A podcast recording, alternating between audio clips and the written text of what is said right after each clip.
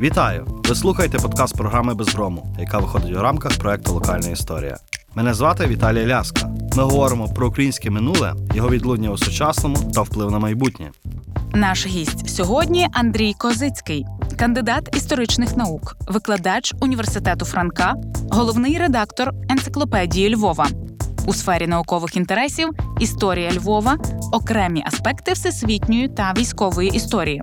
Є автором кількох книг, зокрема, геноцид та політика масового винищення цивільного населення у ХХ столітті та дослідження голодомору та геноцидні студії.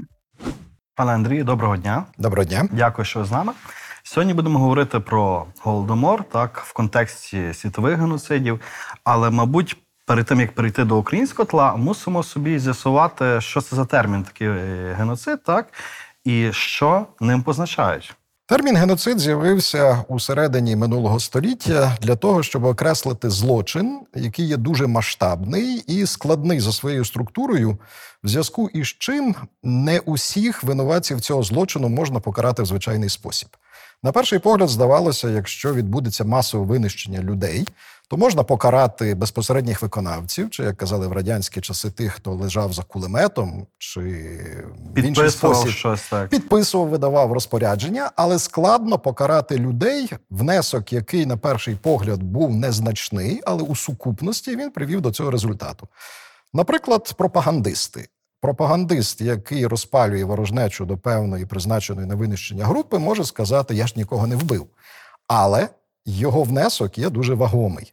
Чи люди, які транспортували людей до концтаборів. Ви, напевне, пригадуєте, як в кінці минулого століття єврейські організації звернулись до німецької залізниці з вимогою заплатити кошти, які були б рекомпенсатою за те, що Deutsche Bahn перевозила євреїв у концтабори. Тож злочин геноциду це таке широке поняття, яке дозволяє зважити і покарати внесок навіть найменшого виконавця цього великого плану. А яка різниця між е, дефініціями геноцид і злочин проти людяності? Ця межа є досить тонкою, але вона є відчутною. Ем, злочин геноциду існує зараз в кількох площинах, зокрема в юридичній.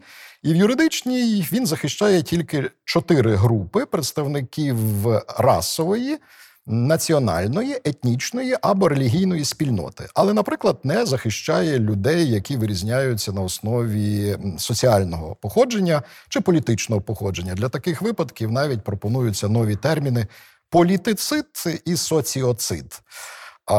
Натомість злочин проти людяності він стосується будь-якого масового винищення, де людей вбивали тільки за приналежність до певної групи, чи в інший спосіб доводили їх до смерті, не обов'язково до етнічної, національної, релігійної чи расової. Якщо ви подивитеся на ці чотири групи, зразу побачите таку химерність поєднання. Релігійна група не є вродженою, і релігію люди часто міняють.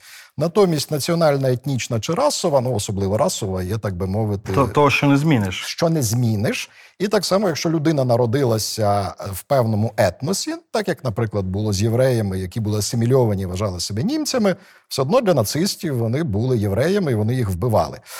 Е, це пояснюється тим, що початково ідея була значно ширша, і геноцид мав включати також людей за політичною соціальною ознакою, але в ході дискусій і особливо під тиском радянського союзу, який не хотів, аби захищеними групами були представники певних політичних чи соціальних класів, то ці групи було ліквідовано в кінцевому тексті і залишилися згадані чотири.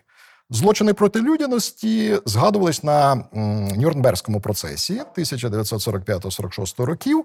Е, слово геноцид е, там вживалося, але воно не потрапило у підсумковий вирок, і це особисто для Рафала Лемкіна, творця цього слова, до речі, нашого колеги з Львівським університетом, випускника юридичного факультету нашого університету, це було великою життєвою трагедією. Але ще один важливий момент: 21 вересня 1953 року Рафал Лемкін виступив на великому вічі українців Нью-Йорка.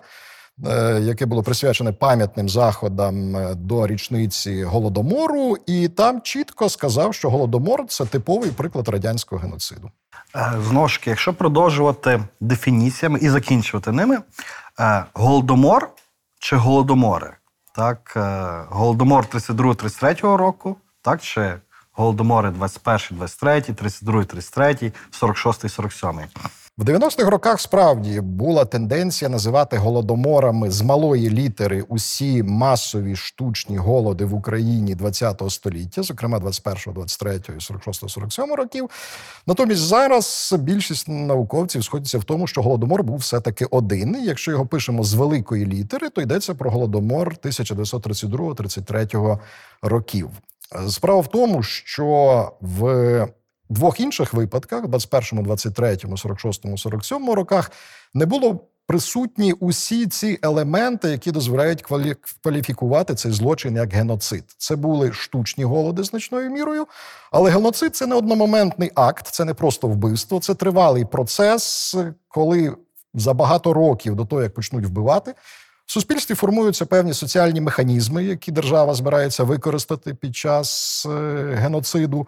Ну, до прикладу, своєрідна моральна анестезія. Тих, кого будуть вбивати, треба представити не як жертв, а як потенційного противника, небезпечний, шкідливий. ворогів. Так, звичайно. Е, І в такий спосіб ті, хто буде вбивати, вони не будуть почувати себе як будь-яка нормальна, моральна розвинена людина, як злочинці, а навпаки, благодійники, Санітари, певно. санітари, вони очищають суспільство. Так само ще до геноциду та призначена на винищення група чітко позначається в суспільстві.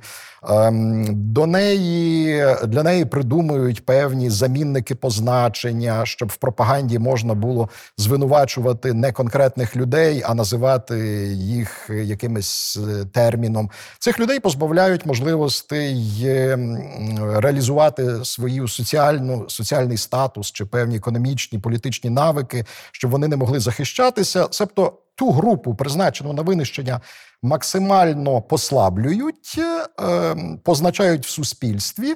Американська соціолог Гелен Фейн в останній третині минулого століття запропонувала термін віктимізація. Віктимізують, перетворюють в потенційну жертву. І тоді, коли починається це винищення, суспільство сприймає це як е, історично виправданий Як логічно. логічний розвиток. Як інакше можна повестися з тими людьми, які заважають усім жити і живуть не німецьким чи не радянським способом життя? Тобто геноцид це завжди усвідомлена дія. Так, без сумніву, е, намір це юридично необхідна річ для того, аби сказати, що це був геноцид. До речі, у випадку голодомору ми якраз маємо таку маніпуляцію, бо радянський союз спочатку заперечував голод. Голодомор як такий.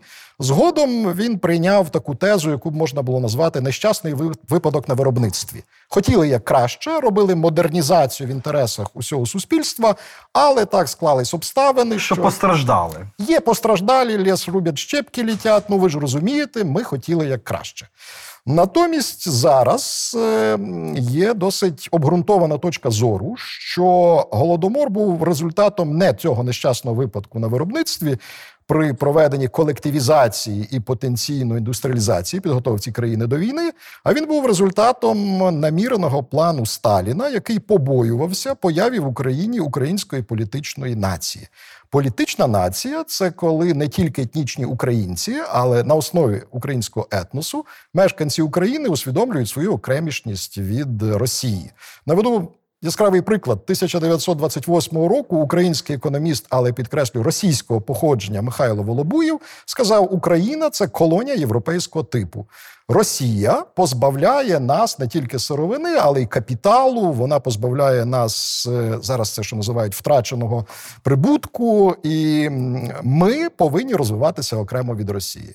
Відомий е, хвильовий 26-го року виступає з гаслом Геть від Москви. Це не політичне гасло, воно культурологічне. Він говорить, що Москва це міщанська, відстала категорія, і Україна має орієнтуватися на, як він казав, психологічну Європу. Е, Але Сталін це все бачив і розумів, що ключем, напевне, є українізація.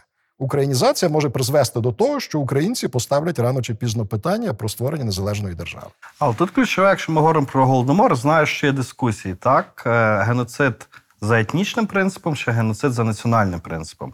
От яка між цими е, двома рівнями є різниця? І врешті голодомор це було винищення людей за якою ознакою? Я розумію ваші сумніви, є логіка в цьому питанні, бо етнічна е, геноцид за етнічною ознакою це, наприклад, геноцид євреїв. Коли євреї в різних країнах, навіть асимільованих, навіть тих, які не розмовляють на івриті чи ідиші, вважають себе французами, поляками чи німцями, винищують тільки на підставі їхньої крові, їхнього походження. Геноцид за національною ознакою це коли винищуються представники певного народу, як було в Камбоджі, де в період існування режиму червоних кхмерів відбувся геноцид усіх камбоджійців. Камбоджа має великі національні меншини. І разом із кхмерами винищувалися також і в'єтнамці, тайці, малі інші народи, е, які мешкали у цій країні. Правда, є цікавий е, феномен. Якщо ми порівнюємо з Україною, в Україні від голоду, звісно, вмирали не тільки українці, були і села, де велику частину чи навіть більшість населення складали представники інших народів. Були російські села, було шведське село. Зміївка, так. Так, е, і тут знов ситуація не одинакова, бо шведів намагалися не знищити, але росіяни так само вмирали. Але в Україні відсоток втрат серед українців є суттєво вищий ніж серед національних меншин. Натомість в Камбоджі там прямо протилежна ситуація. Серед національних меншин втрати в два рази вищі ніж серед титульного етносу кхмерів. Ну, це ніби пов'язується з тим, що представників цих народів підозрювали як потенційних зрадників, бо вони можуть допомогти при вторгненні сусідніх держав або не є лояльними до кхмерського уряду. Але в Україні такий відсоток жертв серед українців вказує, що найбільшою небезпекою вважалися українці, які можуть створити ситуацію, коли представники інших народів будуть політично ототожнювати себе з Україною, е, з українцями. Такі процеси були в Польщі в 19 столітті, коли багато людей за походженням не поляків, зокрема й українців, євреїв, обирали польську За ідентичність. нашу і вашу свободу. За нашої вашої свободи, Генте Рутені, націо Полоні, народився русином, але відчуває себе поляком. Такі процеси були у багатьох країнах, і Сталін, який вважався в партії фахівцем в національному питанні, без сумніву, всі ці речі знав. Відома його велика стаття, написана на матеріалі австрійському, як він казав, і німецькому, себто матеріали Австро-Угорщини. І без сумніву він розумів, що в Україні може кристалізуватися ця українська політична нація. Тим паче на хвилі українізації. Так, йдеться про українізацію як е, результат е, е, модернізації українців як таких, бо іноді е, пробують виставити українізацію як заслугу комуністів. Так не є. Українізація почалася ще задовго до більшовиків як результат в широкому сенсі модернізації соціально-економічної України. Природній процес. Природній процес 90-ті роки 19 століття, великий капітал вкладення в Україну. Україна стає на певний момент одним з найбільш динамічно розвинених регіонів Російської імперії. Ну, є статистика на початку ХХ століття темпи приросту промисловості в Україні в 40 разів вищі, як на Уралі в старих російських центрах. Гроші вкладають сюди. Україна е, на початку ХХ століття вирощує 43% світового ячменю, 20% світової пшениці, 10% світової кукурузи. Це багато. Із України йде 90% експорту пшениці Російської імперії. Обслуговування цього нового суспільства потребує інтелігенції. Інтелігенція природнім чином є малоросійська. Але люди, які стають економічно незалежними, і їхній ку- культурний рівень зростає, рано чи пізно ставлять питання про свої хто ми є? Хто ми є? Ну, це відома схема Мірослава Гроха про те, що те, що вивчили професори, в певний момент стає надбанням ширших верств. Росіяни мусять е, дозволити малоросам отримувати вищу освіту. І після 905 року, коли знімаються найбільш одіозні заборони на українську мову, культуру, це, це пришвидшується. Перша світова війна дуже потужний чинник модернізації. Далі проголошення Української Народної Республіки, і тут починається інституційна розбудова українські школи, бібліотеки, академія наук. І більшовики, бачачи, що все це вже існує, а назад повернути цього неможливо, бо це буде сприйнято як російський імперіалізм. Просто підлаштуватися. перехоплюють ідею. По суті, радянська влада мімікрує, вдає із себе українську. Ідея така: держава, ніби українська. Квітні 23-го року приймається рішення про коренізацію в українському випадку українізацію. Ви ж отримали свою державу, у вас є мова, але ця культура має бути українська за формою, комуністична за сенсом. Через кілька років виявляється, що це не зовсім так, бо навіть комуністична за сенсами культура завойовує масову культуру, і українців стає дебільше дедалі більше і більше. Ну, То українці і Україна починають доводити свою спроможність. так, І в е, політичному сенсі, в тім числі. Але якщо ми ще говоримо про російську офіційну доктрину чи пропаганду, я думаю, це речі е, близькі до синонімів.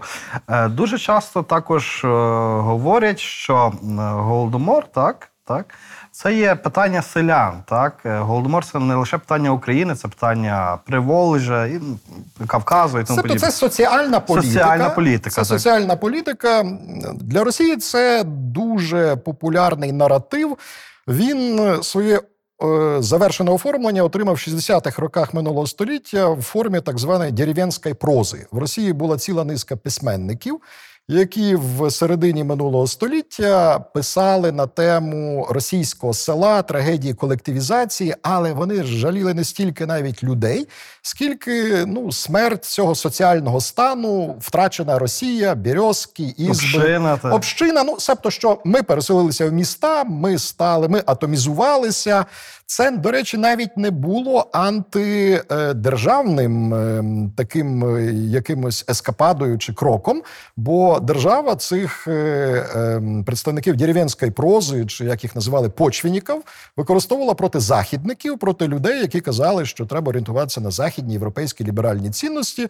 Радянська держава казала: ну, от, значить, бачите, от ви е, солідаризуєтеся з тими, хто знищив російське село. Але вертаючись до конкретно українського випадку, це не є так, тому що у е, Україні застосовувалися певні заходи, яких не було в інших регіонах. Ну, ми можемо порівняти з Казахстаном. Казахстан також пережив колосальний голод, е, також зазнав величезних демографічних втрат. Але головна різниця між Казахстаном і Україною там не були закриті кордони. Казахи тікали за межі Казахстану. Велика кількість втекла до Китаю. Частина відійшла в російські губернії, в ті ем, території, які були автономіями в складі Росії, і їх не намагалися зупинити. Більше того, їх потім повертали. Ем, Величезні втрати Казахстану пояснюються великою територією. Ті люди, які жили ближче до кордонів, втекли. Вони врятувалися. Ті, хто кого голод застав, ем, так би мовити, серед казахського степу, які пізніше зважились на спробу втекти, вони просто не подолали тих величезних просторів без продуктів, без харчів і загинули від голоду. В Україні є закриті кордони, в Україні є інші кроки, які Чорні дошки. Чорні дошки. До речі, чорні дошки вперше з'явилися ще під час голоду 1921-23 років. Бо в 21-му році, коли в Україні вже був голод, Україна продовжувала вивозити хліб до Росії, і відомі документально підтверджені факти, що більшовики намагалися е, утримати в таємниці голод в Україні.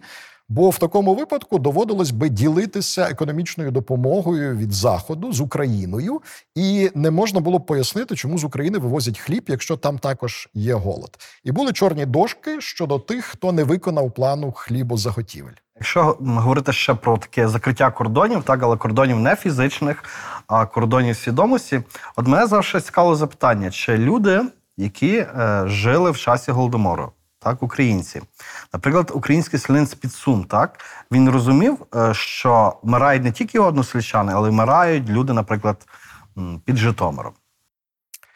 Ну про це мені важко сказати, але повертаючись до оцеї е, відмін, я розумію, ви хочете запитати про солідарність українців, чи вони розуміли, що Це охопність цього Так, всього. Але я хочу повернутися знову ж до Рафала Лемкіна, який радянський геноцид у вигляді голодомору пояснював тим, що як він дослівно сказав, українці надто великий народ, який можна було знищити повністю. І тому більшовики вирішили знищити селективно провідну верству, порівняно він дослівно каже, нечисельну в Україні представників інтелігенції церкви, і третій етап нищення як він називав українських селян, фермерів, як акумулятор національного духу, тому що культура, мова, традиції, вірування зберігаються в селі, а не в місті, де люди підпадають радянській пропаганді і швидко втрачають оці маркери. Асимілюються. Без сумніву, міста розмовляють російською. Ми всі знаємо роман е, підмогильного місто, е, що відбувається з українським сільським хлопцем, коли він переселяється в місто. В такому сенсі дуже чітко помітно, що українізація закінчується в 32-33 роках, і вона пов'язується як з е, підготовкою до голодомору, так і з завершенням цього геноцидного плану. Ще в 1900, з 30 по 32 рік в Україні відбувається шість великих судових процесів. Е, Це процес е, есерівської організації, української військової організації, процесів так званої народно-трудової партії. За сучасними підрахунками, близько 30 тисяч представників української інтелігенції в різний спосіб стають жертвами. Не означає, що всі знищені, дехто ув'язнений, дехто висланий, але це вкладається в ту схему е, Рафала Лемкіна. В 30-му році самоліквідовується в лапках Українська автокефальна православна церква. Що також е, е, чітко відповідає цій схемі. З 29 по 30 рік закривають в Україні понад тисячу храмів, точніше 1098, більшість з яких православні церкви. І третій удар тоді по українському селянству. Чи ця схема так вона має продовження після 33-34 років? От сталінські репресії, зокрема розстрільне відродження, це також це продовження цього плану. Так, тут ми маємо досить от складне питання, е, що ми називаємо голодомором, е, якщо писати голодомор е, і геноцид через дефіс. Тобто це не смерть лише через нестачу їжі. це, це не тільки смерть, це руйнування самих підстав окремого існування української нації. Себто, якщо Сталін не хотів створення української незалежної держави, він, мас, мусив позбавити українців цієї невеличкої, порівняно невеликої групи потенційно людей, які потенційно можуть очолити опір, е, сепаратистські настрої, як він їх оцінював би, поширювати, але він повинен був би показати зразок яких українців він хоче. Себто українець, е, який підпорядковується державі, який байдужий до мови, розмовляє, якщо потрібно, російською, якщо може українською, який для якого Петро І Катерина II – це позитивні персонажі історії, а не Петлюра чи, скажімо, Мазепа. Українець, який без сумніву, безоплатно, без опору віддає все зароблене. Або якщо він міський мешканець, то йому кажуть, завтра поїдете в Тюмень, і він їде в Тюмень, не запитавши, чому, навіщо, а просто через те, що так влада наказала. На цей, на цей момент звернув е, увагу один з піонерів дослідження е, голодомору Роман Сербин, е, наш відомий дослідник заокеану, який е, казав, що Гітлер, до прикладу, не збирався використовувати євреїв у будівництві Третього рейху. Він хотів збудувати силами виключно німців або арійських народів. Натомість Сталін потребував будівничих комуністичної імперії, в тому числі і малоросів, е, людей, які відмовились би від своєї політичної, е, політично, політичної Ідентичності. ідентичності, національної самосвідомості і будували цю імперію. Такий спосіб голодомор це такий дуже е, потужний урок в лапках українцям. Ви бачите, що станеться з вами, якщо ви не будете виконувати наших розпоряджень, е, і ми не завагаємося це повторити. Якщо ви не станете радянським нальотом. Якщо ви не станете радянськими людьми, якщо ви не доведете свою лояльність, то от е, ви загинете. Бо в часи голодомору було м, для багатьох людей помітно, що виживають ті, хто якось. Зумів, ну я застосую таке не дуже добре слово, примазатися, приліпитися до влади. Лояльний. Е, Лояльний до влади, виконував якісь функції, навіть не обов'язково був творцем геноциду, але е, мав державну посаду, переселився до міста, говорив російською мовою, е, служив в Червоній армії в той момент Тобто так збоку спостерігав. Так, ну про це йдеться. Хоча теж спостереження з боку є досить небезпечним таким наративом, бо це в випадку Голокосту всіх поділяють на катів, жертв і спостерігачів. У Спостерігачі теж винні. Так. спостерігачі теж винні. У випадку е, голодомору спостерігач дуже швидко міг перетворитися як на жертву, так і на ката, бо е, велику частину е, голодомору було вчинено за допомогою так званого лімінарного або порогового елементу. Це люди, яких залучали до конфіскації хліба, ті самі буксирні бригади чи представники комнезамів, комітетів незаможників, і багато з них згодом самі зазнали репресій, чи не дехто навіть помер з голоду.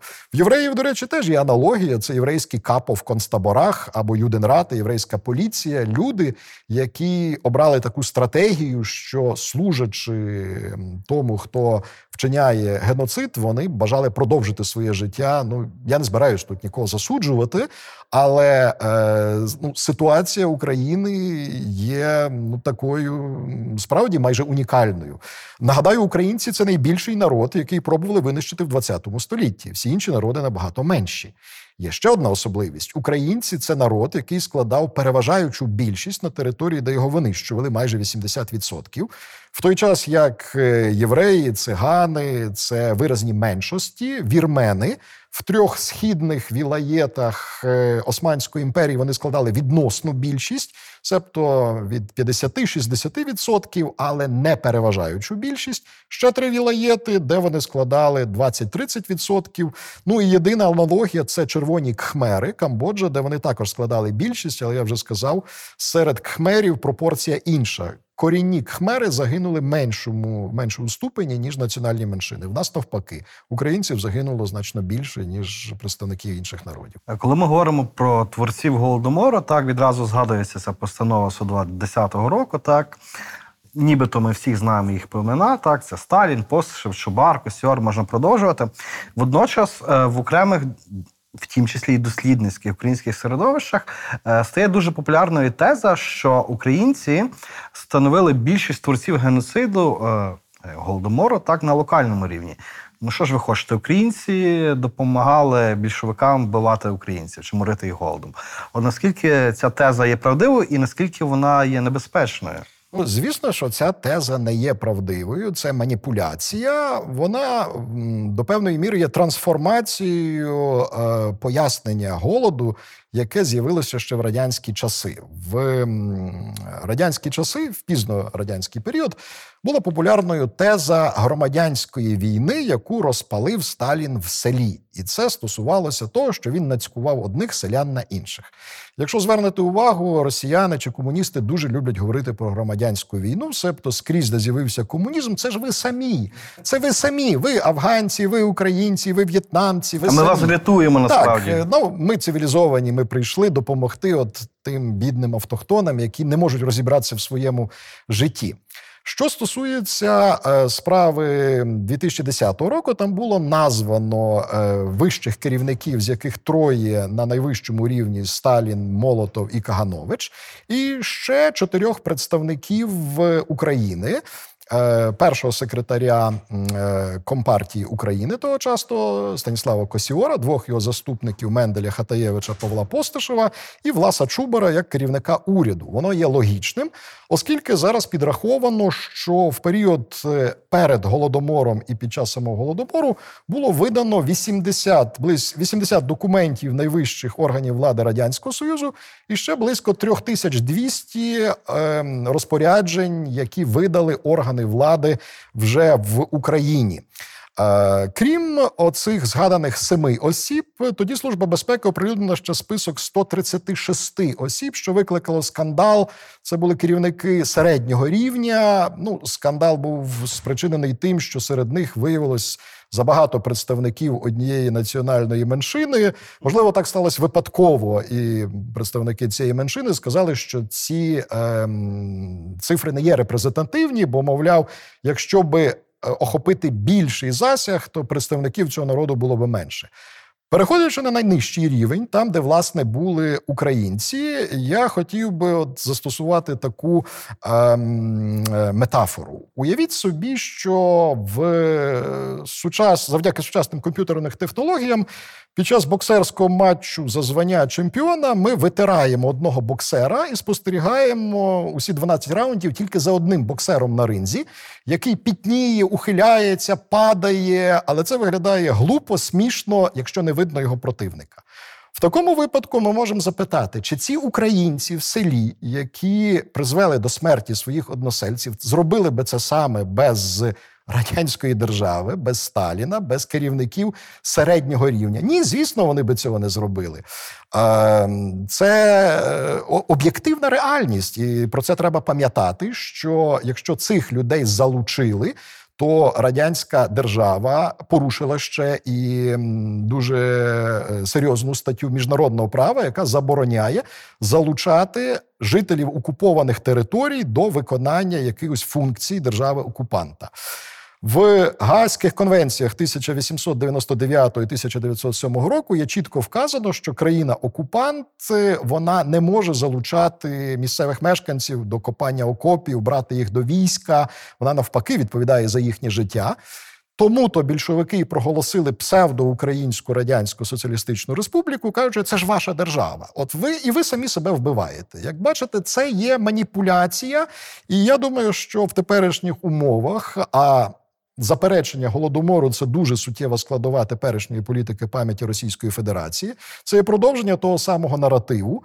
І якщо ми подивимось на схеми усіх геноцидів ХХ століття, неодмінною особливістю геноциду є його заперечення. Жодні творці геноциду не визнали цього.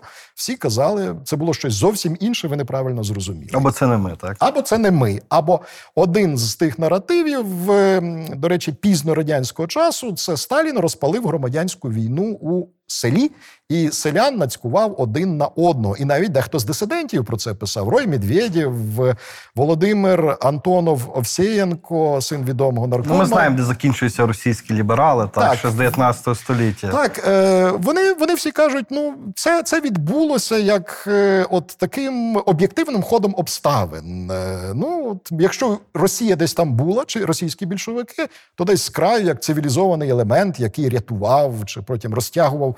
Те саме стосується подій на Волині, які більшовики представляють і росіяни так, що нецивілізовані українці, нецивілізовані поляки щепились на Волині в Галичині, маю на увазі Другу світову війну.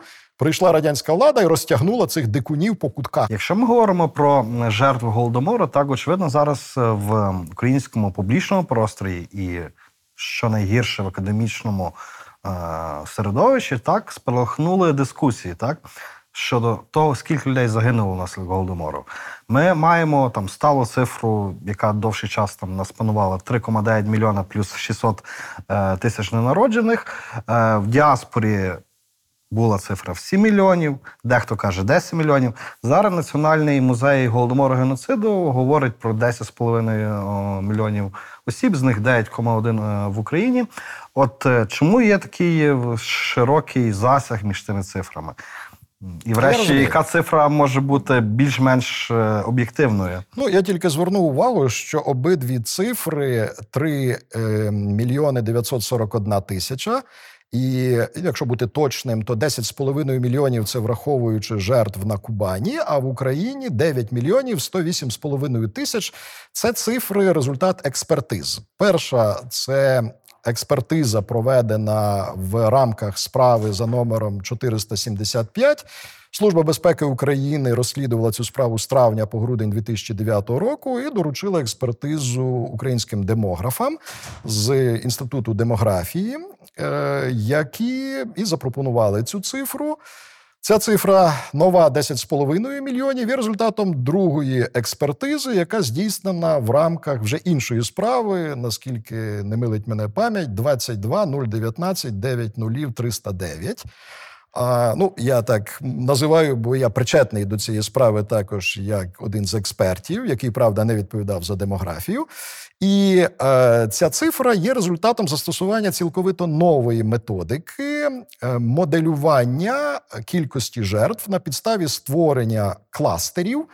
Вся територія, якщо спрощено пояснити, вся територія України була розділена тогочасна е, 366 районів тогочасної радянської України, 20 міст, е, включно з Автономною Республікою Молдовою, Молдовською Автономною Республікою, розділено на 8 регіонів, які характеризуються за сімома критеріями певною подібністю. Це кількість населення Е, виконання хлібозаготівлі в тому районі, де забрали більше хліба, де забрали менше, кількість чорних дошок в межах цих регіонів було взято до уваги навіть наближеність до великих міст чисельністю населення понад 50 тисяч. Бо там, де було близько залізничні станції чи міста, людям було легше вижити.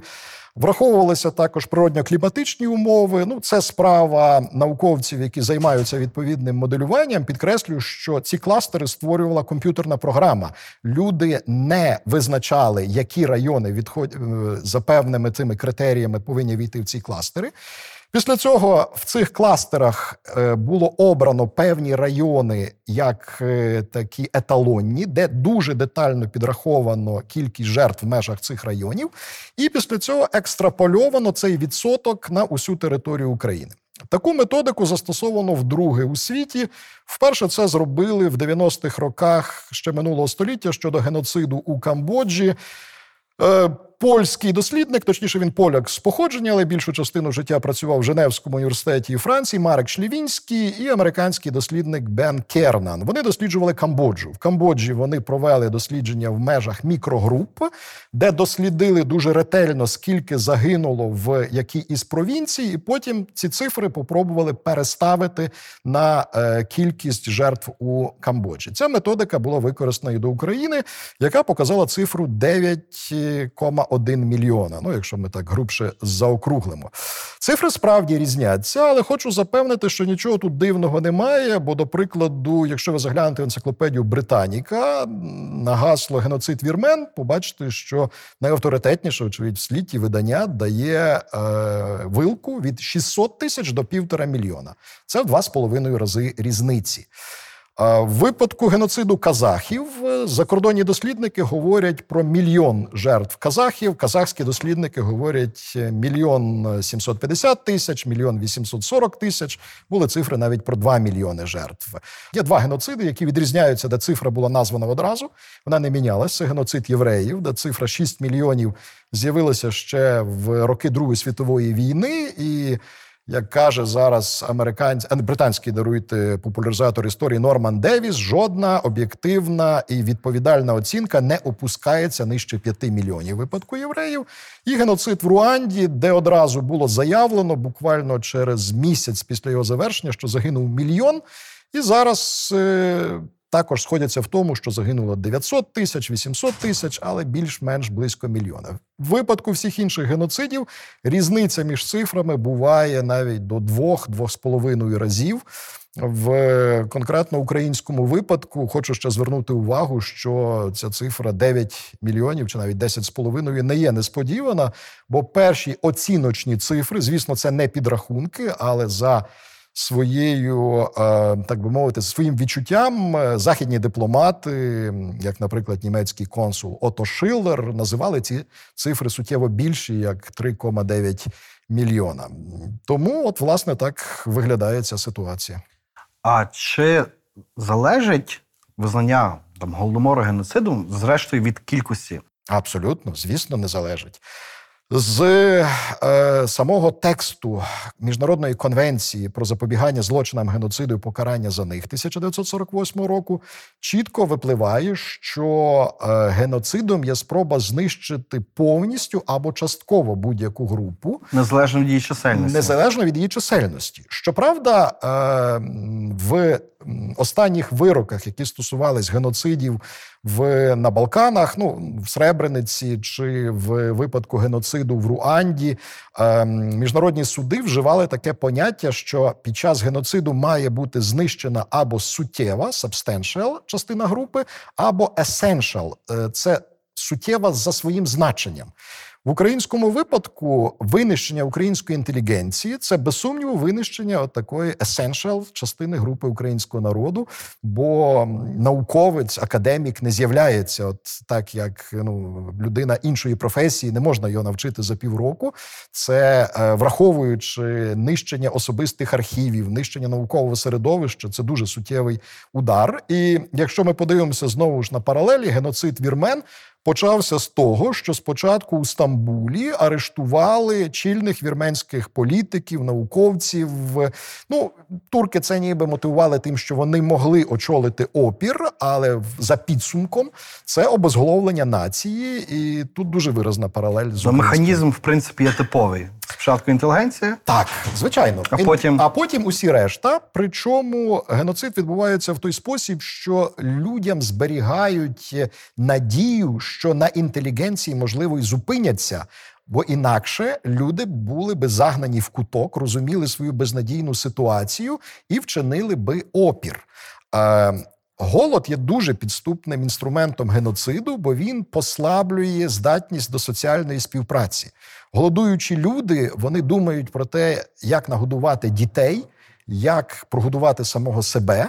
А будь-яка солідарна боротьба потребує самопожертви, потребує ем, тої ситуації, аби людина е, думала про тих своїх соратників, з ким вона бореться спільно. А в момент голоду, в певній, в певній ситуації, ну людська психіка просто так налаштована, що людина не може думати ні про що інше, як про їжу, і зрозуміло, що тоді організовано протистояти вже державі, яка набагато сильніша, ресурси якої непорівняно більші, яка може підтримувати високу інтенсивність переслідувань на великих територіях тривалий час. Ну в людей змагають до нуля. Це не можуть зробити одиниці. Це вже буде такий вияв безнадії. До речі, та сама ситуація в євреїв. Чому євреї не чинили опору е, голокосту?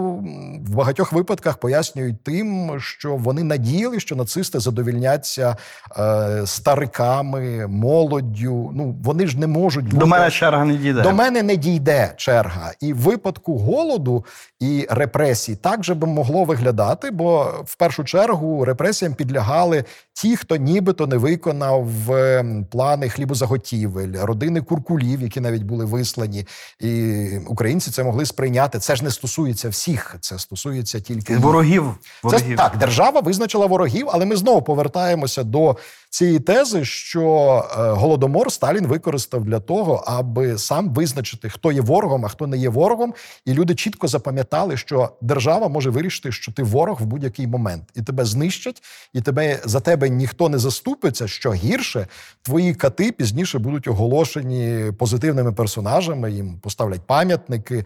Я маю на увазі не тільки на найвищому рівні, але і в самих селах, де творці голодомору потім залишалися головами колгоспів чи виконували якісь ще адміністративні функції. Ну в багатьох випадках люди розповідають, що їх доля карала, але це був також живий такий приклад, що ми тут влада, ми можемо зробити все, що завгодно. Можемо повторити. Ну так як би зараз сказала Росія, можемо повторити. Якщо ми говоримо про е, ці цифри, які там більше там 7 мільйонів, так е, дуже часто е, я принаймні чув, це навіть це не плітки, це вже якась доконна реальність. Те, що м, в діаспорі ці цифри зародилися внаслідок того, аби дорівнятися до жертв Голокосту за кількістю. Так, от наскільки е, коректно порівнювати голодомор та Голокост? Ну, бачите, е, напевне, жодні страждання не можна порівнювати, бо людські страждання є дуже індивідуальними.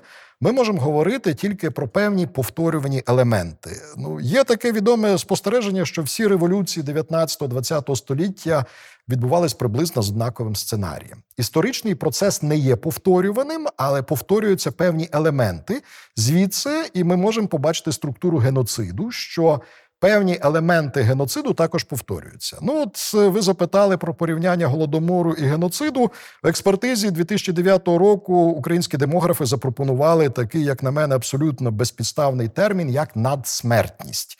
Себто, визначаючи кількість, можливу кількість жертв голодомору, вони відняли від того. Тих людей, кількість людей, які мали би самі вмерти з природних причин, старості чи хворіб в 32-33 роках. Але євреї так не роблять. Дуже хороший український експерт-криміналіст з Харкова поставив логічне питання: якщо певен чоловік, так вже в нього було на роду, мав померти в грудні 33-го року, але помер в січні 33-го року від голоду, то Це ми його віднімаємо. Так, це звісно, це дурниця. Ні вірмени, підкреслюю, ні євреї, ні цигани не вживають терміну надсмертність. Вони не намагаються бути такими надкоректними. Я думаю, це ознака слабкості і відсутності відчуття свого суверенітету, коли країна намагається, щоб когось не образити. Ну мені на голову б не налазило, щоб сказати: в нас є стільки жертв, щоб не образились євреї, бо в них тоді виходить менше. А якщо в нас більше? Я прихильник е, того погляду на історію, який колись Леопольд Ранке, відомий німецький історик, описав в історії Німеччини до 1525 року дуже коротко. Історія це так, як було. Якщо були жертви більші, треба визнати, що вони були Але більші. історію пишуть історики, і я наведу ще один факт, можливо, це моє суб'єктивне враження, так. Але так видається, якщо говорити про Україну, так і говорити про певний локальний місцевий рівень, е, в Україні дедалі більше е, з'являється істориків, які е, досліджують Голокост, аніж голодомор. В чому проблема? проблема у е, популярності наративу. Я хочу вам сказати, що Голокост не одразу став світовим трендом. Ем, такий французький е, історик Брюно підрахував десь приблизно в 2000, 2000-х роках, що з 1945 по 1990 про Голокост було написано стільки ж само книжок, скільки з одного 1990 по 2000. Десятирі, в десятиріччі останньому ХХ століття Голокост став світовим трендом. А зараз я не побоюсь слова індустрія. Це є міжнародна індустрія досліджувати на мікрорівні, на соціальному рівні, на психологічному рівні е, Голокост через те, що він став еталонним зразком геноциду. Цього не приховують і деякі єврейські дослідники, е, не тільки, до речі, єврейські, і представники інших народів, але дослідники Голокосту, які кажуть, що справжній геноцид був тільки один. Це е, Голокост. Всі інші, ну вони до певної міри можуть повторювати якісь елементи, але тільки євреї вбивали тільки через те, що вони євреї, без врахування того, що вони, ну умовно скажемо, куркулі, торгівці чи хтось інший. А у випадку українців, кхмерів е, чи представників інших народів там збігалися різні причини, і тому є така різниця. Ну, я знову ж повернусь до поняття суб'єктивності і суверенності. Країна, яка себе поважає, вона буде наполягати на своїй точці зору, і як казали римляни, нехай світ завалиться, але має перемогти справедливість. Але водночас українська академічна наука вона є насправді з одного боку дуже продуктивна. Видається близько 20 тисяч публікацій різного рівня про голодомор, там від публіцистики до серйозних монографій. А з іншого боку, якщо дивитися весь світ, так то весь світ дивиться на голодомор, так е, очима Тімоті Снайдера чи Ен Еплбаум. Чому так? Ну, бачите, для того, щоб голодомор став світовим зацікавив світ, українцям довелось звернутися до Роберта Конквеста. Якби таку книжку написав українець, я більш ніж впевнений, що вона не мала би такого розголосу. Ну, ми тут приходимо до сумного висновку для того, щоб привернути увагу до своїх проблем. Народ має мати спікерів. А в деяких народів ця ситуація зі спікерами суттєво краща, але в деяких народів гірша. Що ви, наприклад, можете, чи більшість людей сказати про ем, історію мордвинського народу в 20 столітті? А до речі, мордвини один з трьох народів Радянського Союзу, кількість яких між переписами 1926 і 1937 року зменшилася. Більшість народів Радянського Союзу між цими переписами зросли чисельно, зросли на 20 чи більше відсотків. Росіяни майже на 22 відсотки. Наскільки я пригадую, волзькі татари 25 відсотків, а українців стало менше майже на 16 відсотків. Таких самих втрат е, ну, меншому пропорційно зазнали мордвини. Їх до переписів 26-му року було мільйон 350 тисяч. За переписом е, 37-го року стало мільйон 250 тисяч. Так само з казахами. Це не могло статися просто так. Радянський наратив був такий: ці люди асимілювалися. Е, Ця теза була придумана ще у 80-х роках, що, мовляв, українці через змішані шлюби, через е, схильність до того, щоб приєднатись до більш прогресивного міського пролетаріату, обирали російську ідентичність. Це Асимільовувалися мирно. так, вони не вмирали, вони ставали росіянами. Але я поставлю логічне питання: чому цього не робили вірмени, азербайджанці? Серед них приріст був позитивний.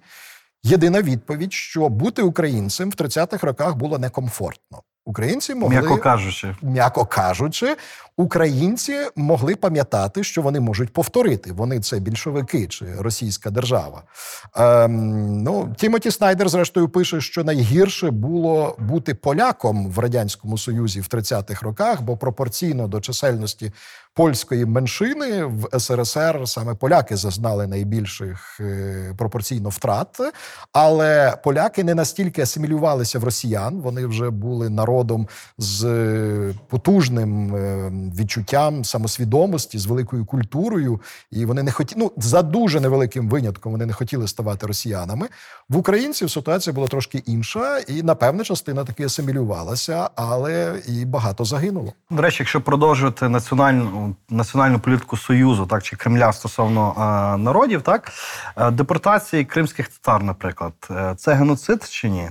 Депортація кримських татар є і геноцидом, і етноцидом, бо е, в результаті депортації було втрачено дуже величезні культурні надбання.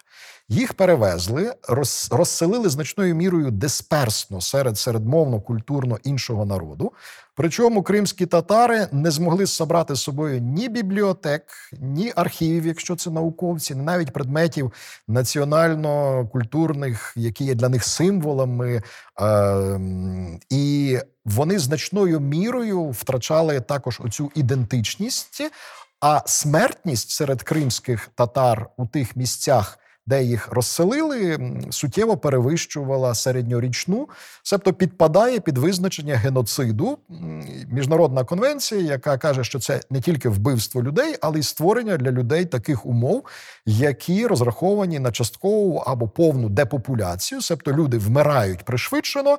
І так само е, запобігання дітонародженню в межах певної групи. А важка робота, відсутність медичної опіки, без сумніву, також запобігає дітонародженню в межах такої групи.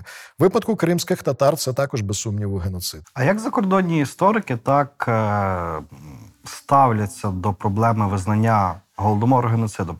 Я собі просто згадую, читав інтерв'ю з Андреа Граціозі, то він говорить, що це радше е, річ, яка лежить площині права, юридичній площині. Історики про це не мають говорити. Ну, я розумію, чому він так каже. Е, історики, на жаль, також бувають естрадними. Естрадний історик це той, який хоче подобатися великій кількості людей. Але історик деколи мусить сказати неприємні речі, які можуть не сподобатися великій кількості людей.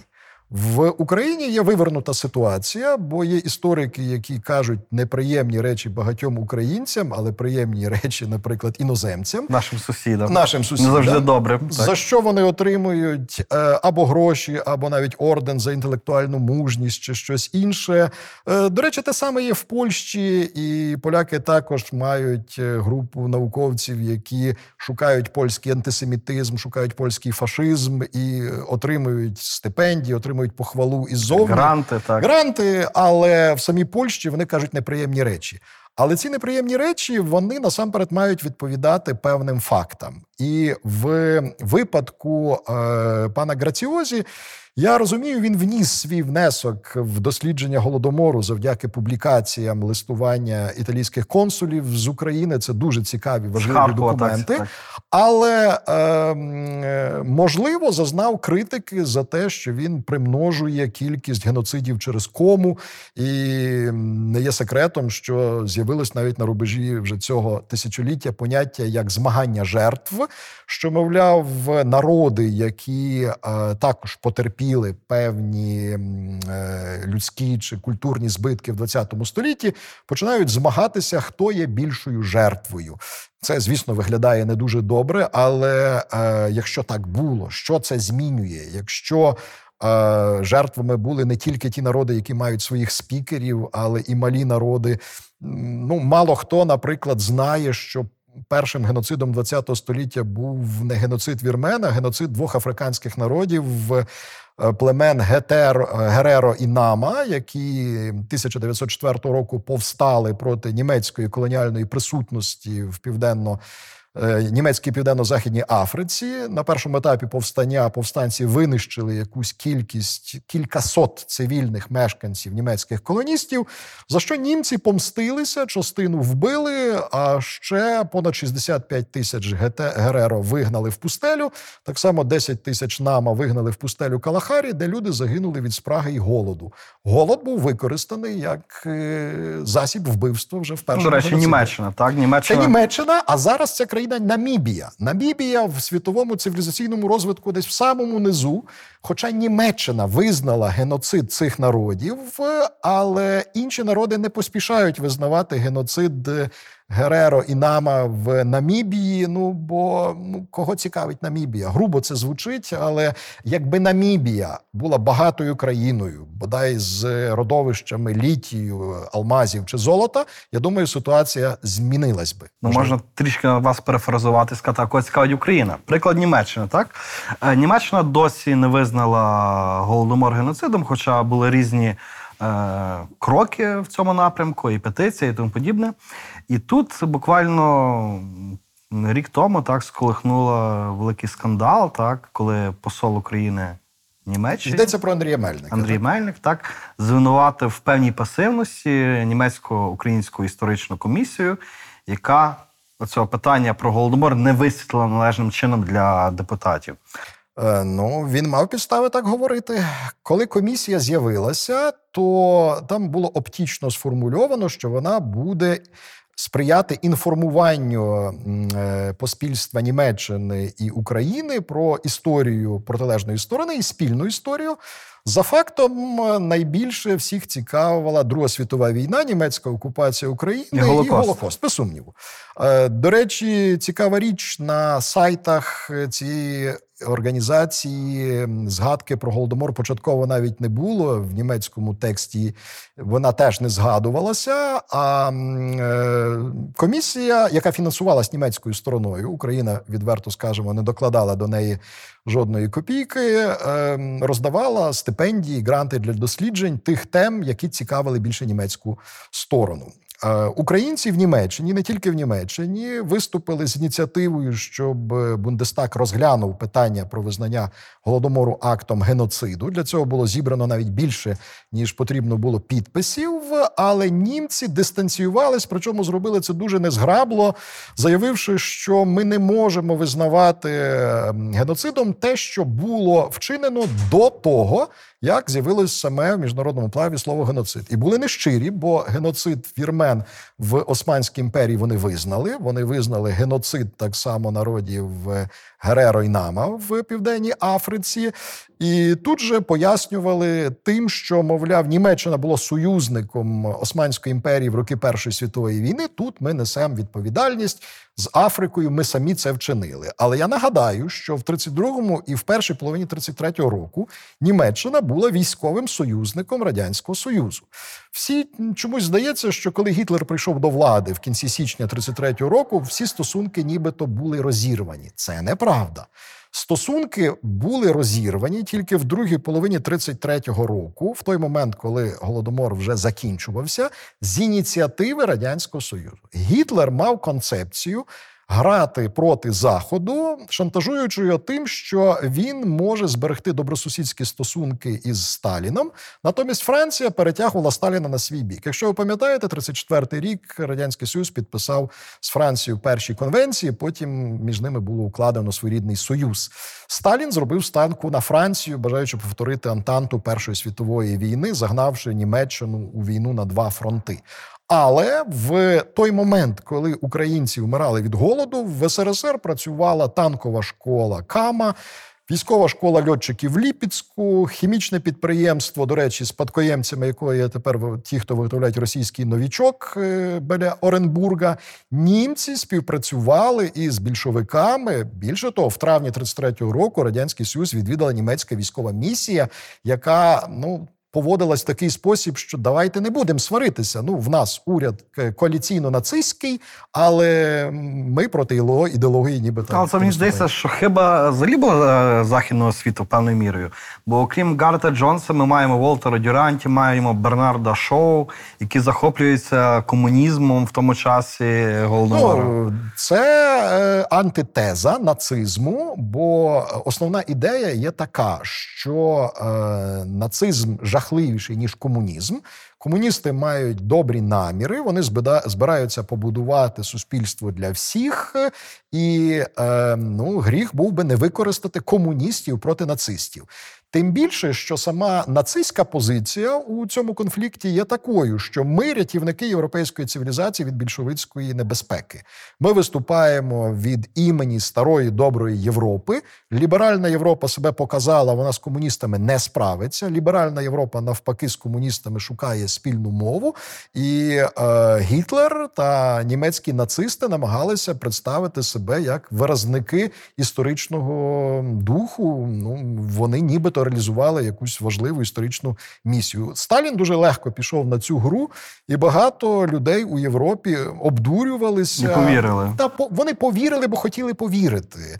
Е, відомі паралелі Мальком Магеріч, ще один британець, який писав про голодомор, порівнював, що коли е, в Німеччині переслідують євреїв, всі інтелектуали стають на їхній захист, але ті самі люди відмовляються підписати якісь петиції проти більшовицького радянського союзу.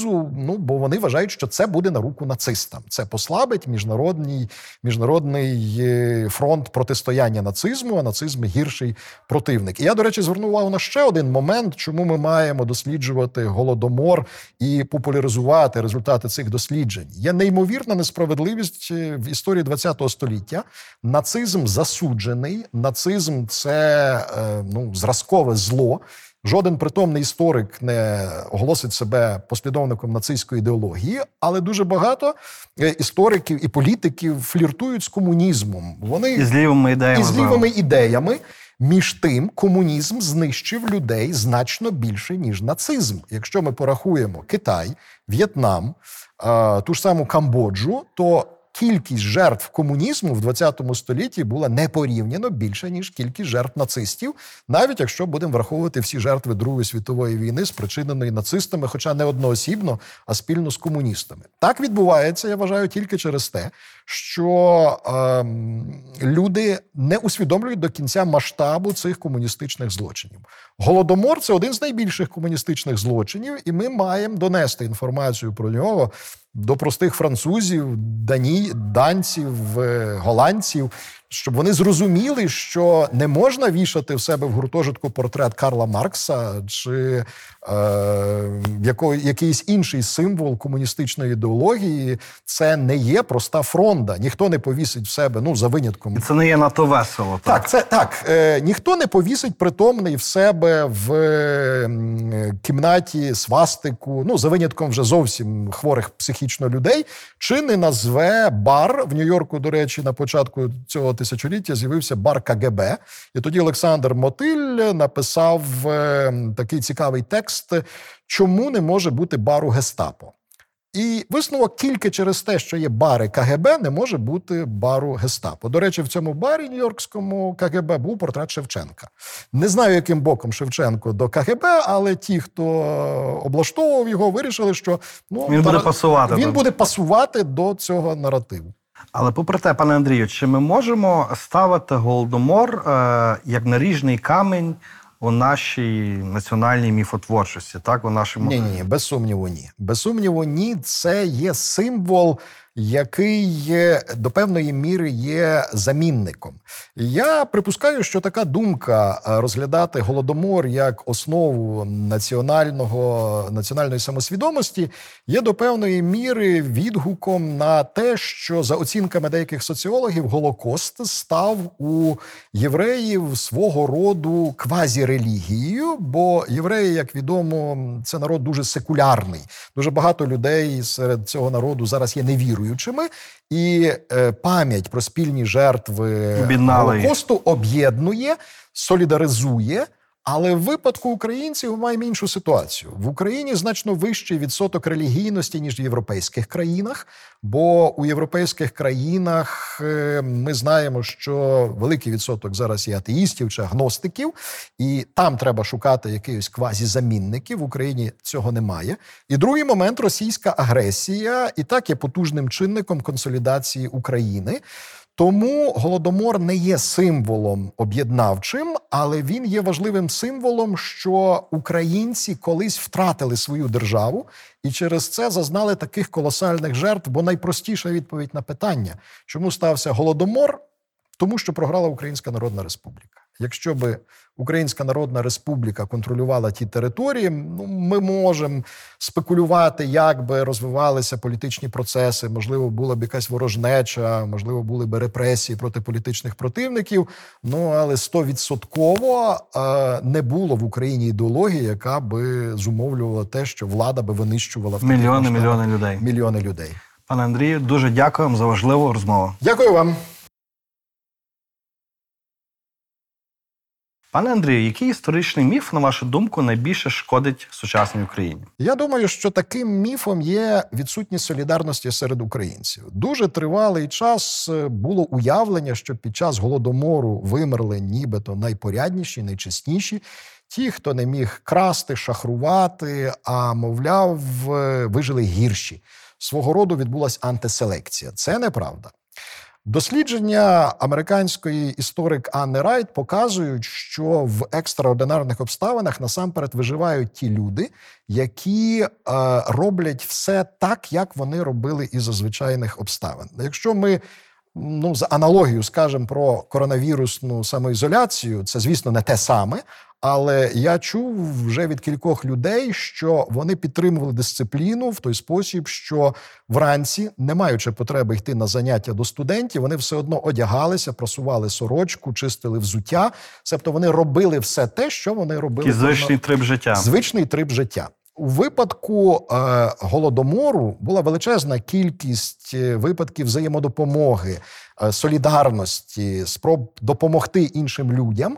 І е, це показує, що це не була антиселекція. Це був дуже трагічний досвід, але згадка про те, що, от як кажуть зараз російські деякі блогери чи в інтернет-благосфері популярне гасло: ви хахли самі себе поєлі. Що ви самі влаштували собі голодомор, відбирали самі в себе хліб, і ви самі один одного їли. Це е, технологія, яка має заставити українців соромитися. Ем, спроба представити твою націю в дуже непривабливий спосіб може вплинути на частину людей. Ну дійсно, якщо я належу до такого от нещасного послідженого народу, може краще я стану Кимось іншим. американцем, кимось іншим. Цей міф, без сумніву, дуже шкідливий. А яка ключова подія, на вашу думку, змінила хід української історії? Всієї Всієї. Ну тоді хрещення. Хрещення Русі, без сумніву, нас е, е, нахилило в бік західної цивілізації. Е, ну, є відомо, багато хто каже, що ну, ніби іншого шляху не було. Ми мусили прийняти християнство, е, могли би, звичайно, прийняти в римо-католицькому варіанті, але е, ця подія є свого роду такий, я б сказав, е, фундаментальний, фундаментальний момент, від якого все інше ми. Все інше могло бути по-іншому. Без хрещення би так історія України не складалася. А хто з українців відіграв важливу роль в нашому минулому, але про нього ми або мало знаємо, або взагалі нічого не знаємо. Оце питання нагадує мені е, трошки. Я боронь Боже вас не звинувачую, але питання естрадних істориків. Такий типовий спосіб звернути увагу на себе і показати, що ви всі нічого не знаєте, це сказати найбільш недооціненим українським діячем 19 століття був Петро Петренко, який жив в хуторі, але в нього були цікаві ідеї, і їх ніхто недооцінив. Я взагалі скептично ставлюсь до тих, хто мав хороші ідеї, а їх не втілював. Американці кажуть, що найкращий план, який не втілений, є гіршим від того поганого плану, який почали втілювати. Українці є таким народом. Ми любимо помріяти, але часто досить пасивні в реалізації своїх ідей. І ми бачимо зараз прямо протилежність китайців, які дуже скоротили шлях від ідеї до втілення її в життя. І згодом навіть заробляння грошей на, на ці ідеї. Тому я не назву особу. Якщо так сталося, що хтось не зміг донести своїх ідей, ну значить він там в історії має залишитися. Продовжіть, будь ласка, фразу Історія важлива, тому що. Історія важлива, тому що вона наша. Історія е, кожного народу це дуже важливий момент, який надає самоповагу, який е, виправдовує певні цілі в майбутньому. Колись Мартін Гайдегер сказав парадоксальну річ: історичний час йде з майбутнього в минуле, а не навпаки. Бо якщо ми ставимо собі певну мету, то ми в минулому шукаємо інструменти для її реалізації. Ми шукаємо помилки, які може нам е, колись ми зробили, і вони нам завадили досягнути подібної мети. Ну найлегше пригадати радянський час. Всі історики, ну майже всі досліджували соціально-економічні відносини дружби українсько-російського народів. Зараз жіночі студії, ну і той самий Голокост е, також є дуже популярними, бо метою є уникнути ситуації, коли суспільство може перетворитися в тоталітарне. Захід отримав прекрасне щеплення після Другої світової війни, і на заході всі програми виховання збудовані так, що е, соціальний агрегат, як би назвали це фахівці, змінився. Люди не люблять ходити колоннами. Нема ієрархії. Ну, кожен старший скаже, молодь не поважає старших, молодь не слухається старших, але це одна з основ тоталітарного суспільства. Якщо хтось слухається старших, то він і послухається диктатора. Збудувати фашизм в сучасній Голландії ну практично неможливо, але його можна збудувати в Росії, що і будується, де є отака ієрархізація суспільства. За Володимиром Винниченком українську історію неможливо читати без брому. От наскільки стереотип нації жертви визначає нас зараз і чи може визначати нас у майбутньому? Я думаю, що українську історію цілком можна читати без брому. Ну, можна і з якимось іншим е, спиртовмістим містимим е, препаратом вживати. Звичайно, це болісно, якщо в минулому щось не склалося. Але е, якщо в минулому не склалося, це може тільки бути стимулом, щоб зробити щось подібне в майбутньому, що не вдалося поколінню батьків чи дідів. Відомо, що є такі речі на рівні сім'ї. Е, батьки часто хочуть виховати дитину в той спосіб, щоб вона реалізувала їхні, втілила їхні плани. Хтось не закінчив музичну школу, віддає сина в музичну школу. Дехто з дітей сам поводиться в такий спосіб. Я навчусь грати на кларнеті, бо мій тато дуже хотів, але не, не міг навчитися, або тато хотів отримати вищу освіту, але не зміг. Я це зроблю. Ми можемо це екстраполювати на націю.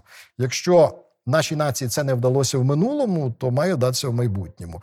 Таким прикладом подібним є поляки. Поляки теж е, деколи вважають себе народом е, жертвою. Є відома фраза Польська Єзусем щут народів. Польська це Ісус серед народів. Вона постраждала за всіх інших, але зараз поляки не виглядають аж ніяк на народ жертв. Та, а радше на переможців. Ну так, і я також Від волів би- до Тріанону, певною міри. так, я, я також волів би, щоб Україна асоціювала з історією успіху. І я бачу, що в тих людей, які історію пам'ятають, але не роблять з неї фетиша, все складається дуже добре. Молоде покоління мене тішить.